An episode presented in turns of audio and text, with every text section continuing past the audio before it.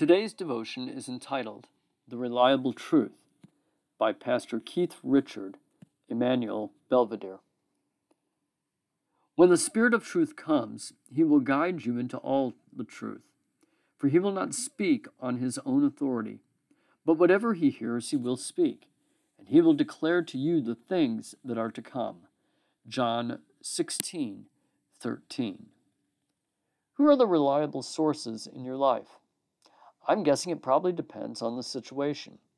If my car is making a funny noise, I call my mechanic. If my tooth hurts, I call my dentist. For everything else, I just go to Google.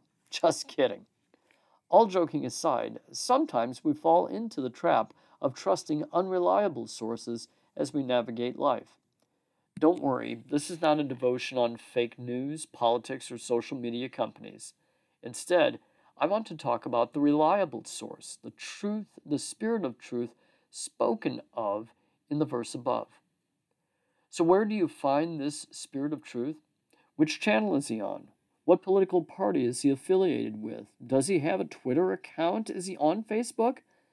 I have no doubt the spirit of truth can work through Christians working in politics or who, or who have a social media account. But the real home of the Spirit of truth is the Word of God. The Holy Spirit works through word and sacrament to reveal the truth, not the truth about my car problems or whether or not I need a root canal. The Spirit of truth reveals something deeper. The Spirit of truth working through the Word reveals who I am a beautiful creation of God, but a broken human being because of sin. The Spirit also reveals who God is and what God does. He is just, holy, merciful, and abounding in steadfast love. He sent his Son to live, die, and rise for us so that we might be reconciled to him and to one another. That is the truth or reality that the Spirit reveals. Anything else is the work of the slanderer, deceiver, illusionist, the devil.